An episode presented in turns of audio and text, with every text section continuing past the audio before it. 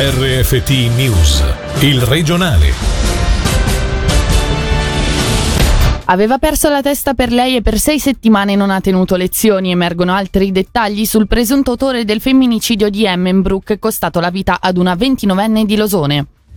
L'aria in Ticino sta sempre meglio, complice il lockdown, i livelli di diossido d'azoto scesi ai minimi storici, ma non basta, emerge dal rapporto cantonale 2020. Il Lugano cala il poker di stranieri, oltre ad Arcobello, Botker e Carr è stato annunciato il ritorno del canadese Troy Josephs.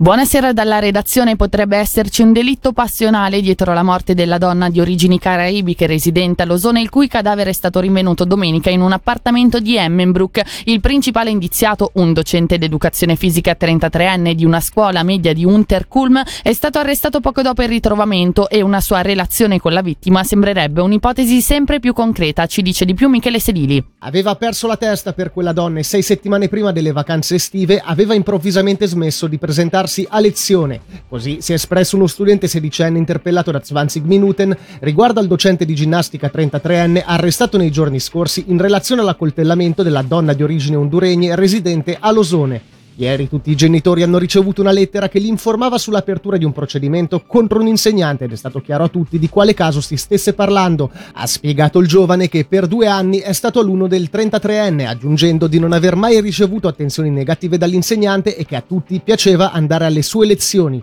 Sul delitto al momento si sa poco e la notizia ha sorpreso allievi e genitori. La 29enne separata e madre di tre figli è stata trovata priva di vita con ferite di arma da taglio e il docente, su cui vige in ogni caso la presunzione di innocenza, è il principale indiziato. Al momento è difficile stabilire concretamente il movente, ma da quanto è emerso sembra paventarsi l'ipotesi di femminicidio. Nel frattempo è stata aperta una raccolta fondi in memoria della 29enne a lanciarla dalla piattaforma gofoundme.com una sua amica che fa appello alla solidarietà di familiari, amici e conoscenti affinché si raccolgano i fondi necessari a coprire le spese di viaggio dall'Honduras alla Svizzera per permettere ai familiari un ultimo saluto. Ex caserma prende sempre più corpo l'ipotesi di un ricorso al Tribunale federale. A confermarlo in diretta sulle nostre frequenze questa mattina è stato il sindaco di Losone che mira prima di tutto ad incontrare il governo per cercare di fare luce sulla situazione in seguito alla sentenza del Tribunale amministrativo cantonale, secondo cui il comparto è da considerarsi come zona non edificabile. Sentiamo Ivan Catarin nell'intervista di Angelo Chiello. La sentenza dice che la zona è una zona bianca, non è un fuorizona. Fuorizona eh, sia la caserma, sia il comparto dell'ex filomelezza, sia il comparto del campeggio sono edificati, ma al momento non si può fare niente. Silomelezza e campeggio vanno avanti, la caserma prima di mettere dentro qualcosa bisogna pianificare. Noi puntiamo polo culturale, sportivo e di svago. L'obiettivo è riuscire nelle prossime settimane a incontrare il Consiglio di Stato e i suoi servizi per capire un attimino qual è l'inghippo di questa decisione del tram. Nello stesso momento stiamo guardando se portare avanti il discorso del uh, ricorso al Tribunale federale. È un'ipotesi concreta. Ma eh, il problema del Tribunale federale è che bisogna riuscire a far entrare in materia i giudici del Tribunale federale, bisogna dargli della carne per fargli aprire i, i volumi, quindi il nostro avvocato deve trovare col pianificatore dei buoni appigli per fare leggere il ricorso. La qualità dell'aria in Ticino va sempre meglio e quanto emerge dal rapporto 2020 del Dipartimento del Territorio, il lockdown ha sensibilmente influenzato i dati rilevati, avendo fortemente limitato l'attività inquinante, anche se esclusivamente nel periodo tra maggio e giugno dell'anno scorso. Alcuni indicatori ancora non rispettano tutti i limiti stabiliti dall'ordinanza contro l'inquinamento atmosferico, ma si conferma il trend positivo in atto da vent'anni, come ci spiega il capo ufficio dell'aria, del clima e delle energie rinnovabili Michele Fasciana.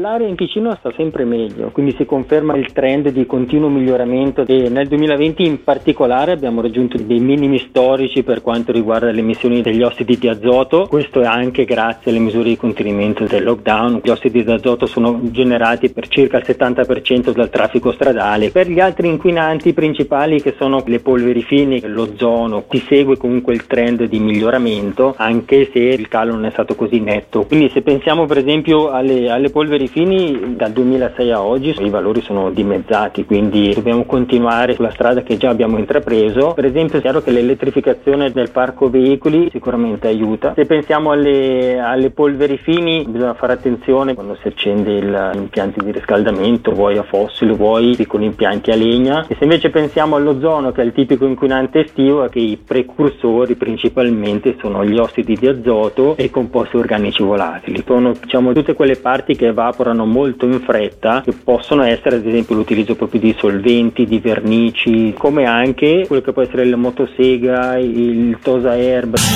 Il pacchetto per il clima proposto dall'Unione Europea porterebbe ad eliminare dalle strade dal 2035 auto a benzina e diesel, ma il futuro non è per forza elettrico. È la lettura che ci ha fornito questa mattina in diretta nel Marghe Inchiello Show Paolo Spalluto, esperto di motori e opinionista di Radio Ticino.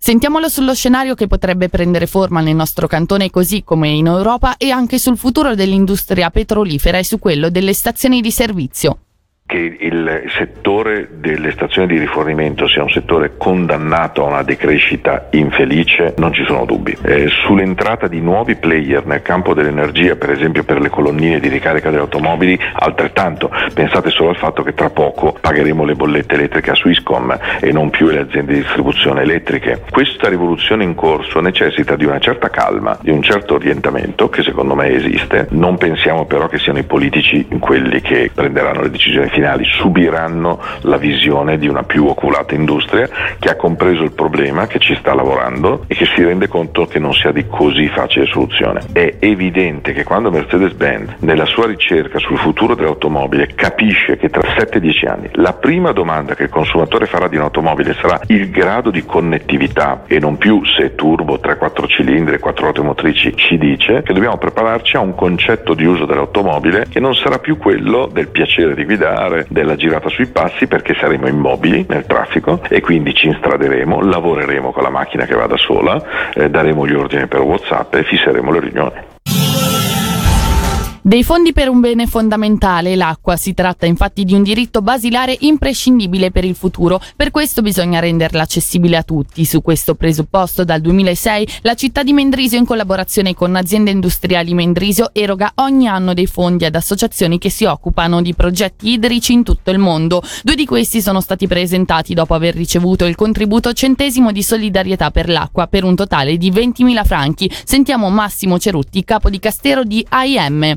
L'acqua è un bene prezioso. A Mendrisio abbiamo anche aziende dove si fabbrica l'oro, ma l'acqua è il nostro oro blu. E questo vogliamo dare un segno come AIM e come comunità di Mendrisio nel versamento di 20.000 franchi, concernente il famoso centesimo dell'acqua, dove noi eroghiamo in un anno circa 2 milioni di metri cubi di acqua. Quest'anno saranno devoluti a due associazioni. Queste due associazioni operano una nel Togo e l'altra in Tanzania. Tanzania. A ognuna verrà consegnato un assegno di 10.000 franchi. L'associazione Minondu sta creando dei servizi igienici da un pozzo, invece Cammea sta scavando un pozzo artesiano per l'ospedale di Machingu e con grande fierezza che la città di Mendrisio può annoverarsi da una di quelle città polo del Canton Ticino nel consegnare questi contributi finanziari Ultima pagina dedicata all'hockey, il Lugano ha completato il pacchetto degli stranieri annunciando il ritorno di Troy Josephs, il 27enne centro-canadese aveva già indossato la maglia bianconera nella fase conclusiva dello scorso campionato, disputando sette partite, sei di regular season e una di playoff